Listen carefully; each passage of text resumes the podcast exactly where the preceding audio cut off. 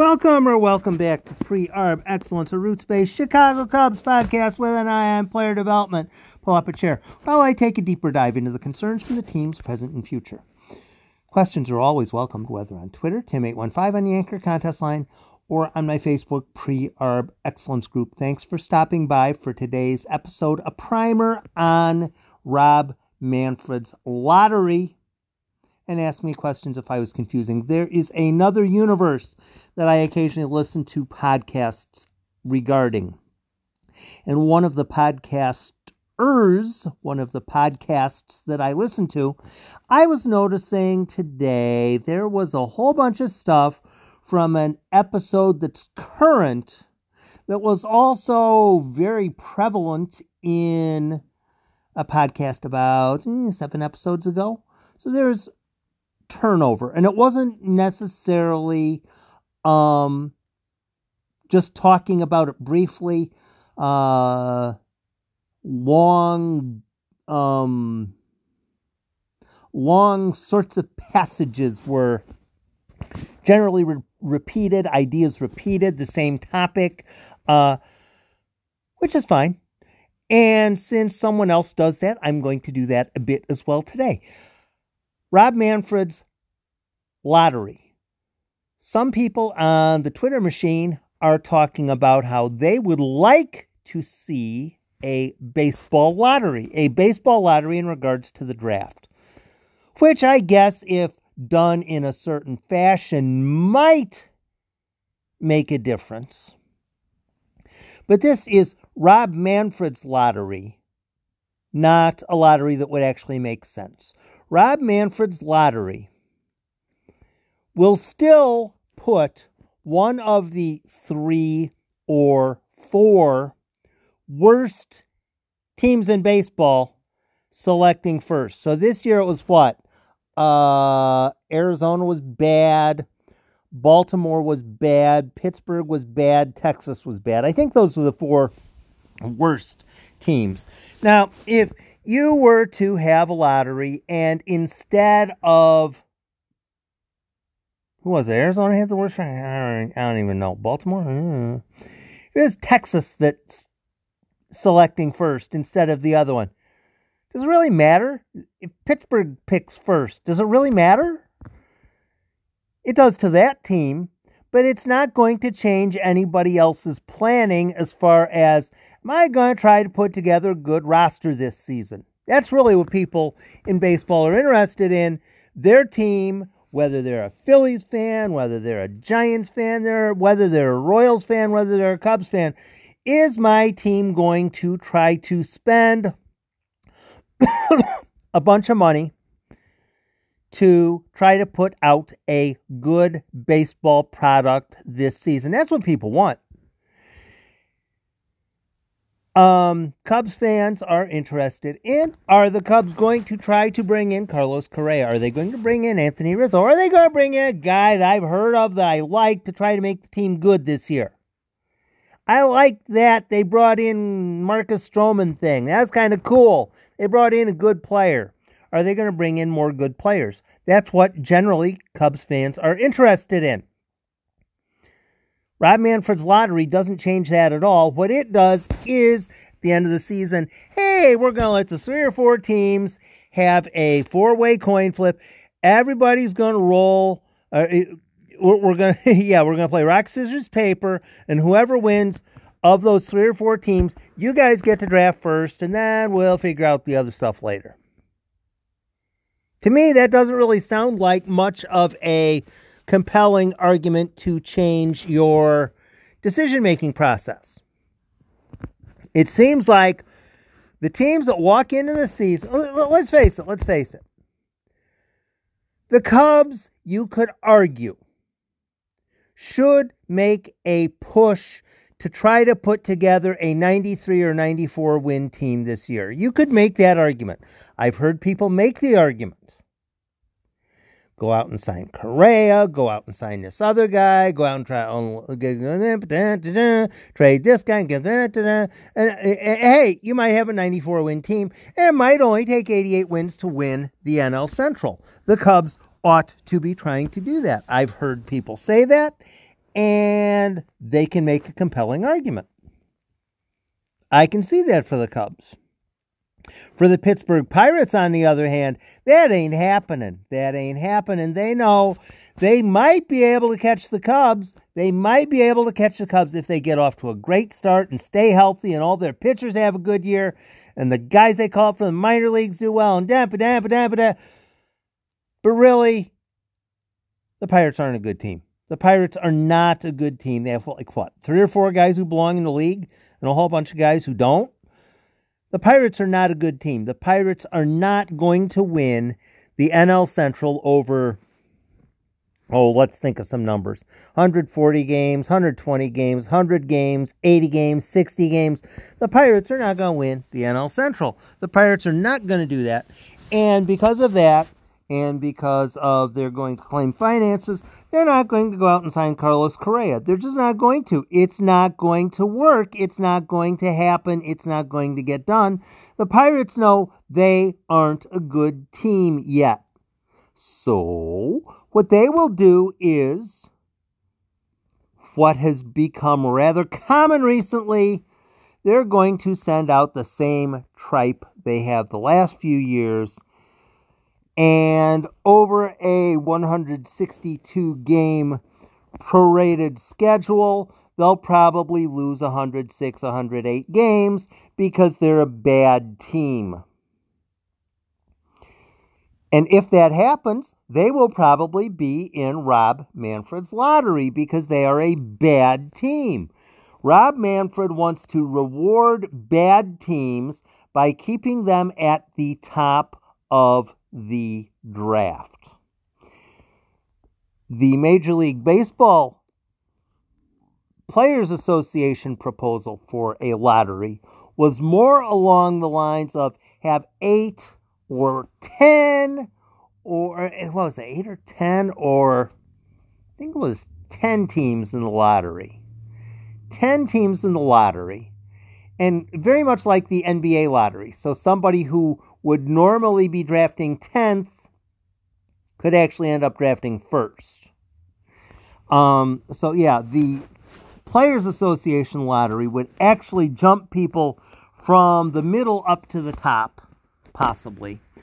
And if a team ends up drafting first or second or third in successive seasons, they couldn't do so again. They could not do so again. So if a team was uh, drafted second this year, then third the next year, then the closest they could come to the top would be whatever gets argued out. You know, fifth place, sixth place. I I, I don't know where, but you couldn't have with the Major League Baseball Players Association lottery a team drafting first, then second, then second, then third, then first, then second, then third, then first, then second, then first. Like the Astros did for a while, like the Pirates have done. To have a lottery like the Players Association, you would have to eventually try to win, or else you could no longer draft early on. And I still don't think, I still don't think the key is getting that first pick. That first pick this time, I don't know, get you Andrew Green, or get get you uh, Andruw Jones or um, Johnson or hmm, Brooks Lee. All very similar players as far as upside and stuff. There is no guy that is, at least as of right now, far and away the elite selection. So, whoever it is that a team would draft toward the top as opposed to at the top, toward the top as opposed to at the top, they'd all be similar players. What messes things up with the um, draft as it is now is a team like the Cubs drafting seventh has a rather large, rather hefty amount of money that they can spend on draft bonuses. Cubs at seventh have a hefty amount they can spend on draft bonuses. Had they dropped to fifth, they would have a larger amount. Had they only dropped to 10th, they would have a smaller amount. T- a team drafting 16th in the first round has a much smaller draft amount than the Cubs. Team drafting 22nd has a much smaller, and it just keeps getting smaller the further down you go. If Major League Baseball wanted to de emphasize rewarding losing, if Major League Baseball wanted to de emphasize rewarding losing, they would flatten the curve. Flatten the curve so that the team that's drafting 15th drafts basically the same, uh, has basically the same uh, draft bonus spending pool as a team that drafts 22nd, as a team that drafts 28th, as a team that drafts 7th. If those numbers were all basically about the same, there would be very little benefit in drafting early. So the way I would recommend it is first in the draft gets 10 million to spend total. Second in the draft gets 9.5. Third gets 9. Fourth gets 8.5 and everybody else, everybody else, everybody else, everybody else gets 8.0 million to spend on draft bonuses. So that means if you have that fifth team that, woohoo, I got the guy. I got guy that's number five. I got guy that's number five. By the time they're done um, signing him, they've already burnt through most of their. They've already burnt through a whole bunch of their um, signing bonuses. Whereas you get a team who is drafting like twentieth. I don't know who's twentieth. Was Cleveland twentieth? Maybe Cleveland was more like 16th, 17th. That uh, going to be 16th, 17th. But you know, you, you, you get a team who they miss the postseason by two or three games. Whoever it is, whoever it is, whoever it is. If they had exactly the same draft bonus spending pool as the Cubs do, then that team that missed the playoffs by two or three games or made the playoffs by two or three games would have basically the same quality of draft as the Cubs do. Because it's not when you're drafting, it's how much you can spend. With the baseball draft, there are high school players out there who can be signed. They want to go to whichever school they're going to Arkansas, Oregon State, Texas, Florida, Florida State, Vanderbilt. Did I say them already? Wherever they're going, wherever they're going, they want to go there, but really they'd rather get 2.5 million from a major league club and start now. That's really what they'd like, but they'd have to get 2.5 million dollars from a major league club to do that. And if clubs are capped at you can only spend 4 million on your draft class you can really only make one kind of gamble like that. You can really only make one kind of gamble like that. And that's the way Rob Manfred and the owners like it. Rob Manfred and the owners do not like teams that are doing well getting rewarded. They do not like teams that are doing well getting rewarded. They like bad teams getting rewarded. They like teams playing poorly, getting rewarded. Hey, congratulations! You had another crappy year. You lost 97 games. Good job! Here's a handshake. Here's a trophy. Now spend a whole lot of money in the draft on bonuses. That's what Rob Manfred wants. Being completely lazy, being completely incompetent is rewarded by Major League Baseball actually trying is punished. It's going to be very interesting based on the whisper rumors that we actually we're not even hearing what the whisper rumors are, but with the spending limits, there are going to be three levels of spending limits if Major League Baseball gets their way. Kind of like last time, except the numbers are going to be different now. They will be specified. You will have a low number, a middle number, and a high number. A low middle, a low number, a middle number, and a high number. And teams tend to run under the first spending number. Teams tend to run under the first spending number. So if the spending numbers are 200 million, 220 million, and 240 million, just to pull some easy numbers to work with. If you get to 200 million and go over that, you have this penalty, this other penalty, this other penalty, this other penalty, and this other penalty. Then, if you get to 220, there's also this other penalty, and this other penalty, and this other penalty. Then, if you get to 240, there's this real penalty, and this other penalty, and this other penalty. So then, what you have is a whole bunch of owners saying, screw that, I don't want to pay the penalty. I don't want to pay the penalty, so we are going to run to $197 million and stay right there and not go over 200 million.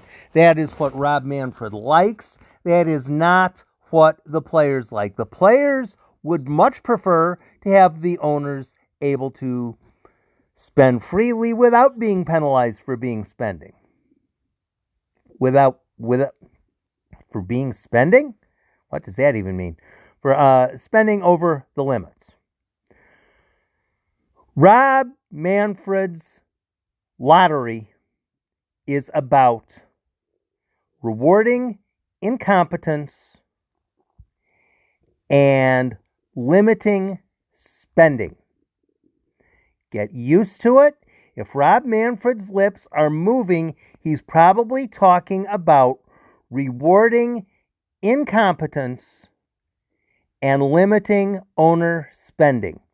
If he's not saying rewarding incompetence and limiting owner spending, you might not be listening carefully enough. Rob Manfred wants to make owners who are incompetent scandalous amounts of money. And if players want to get paid earlier than, hmm, I don't know, what, 31, 32? Um, yeah, he wants to make that as hard and as difficult and as easily punished as possible. Thanks for stopping by. Have a great week, and I will see you next time.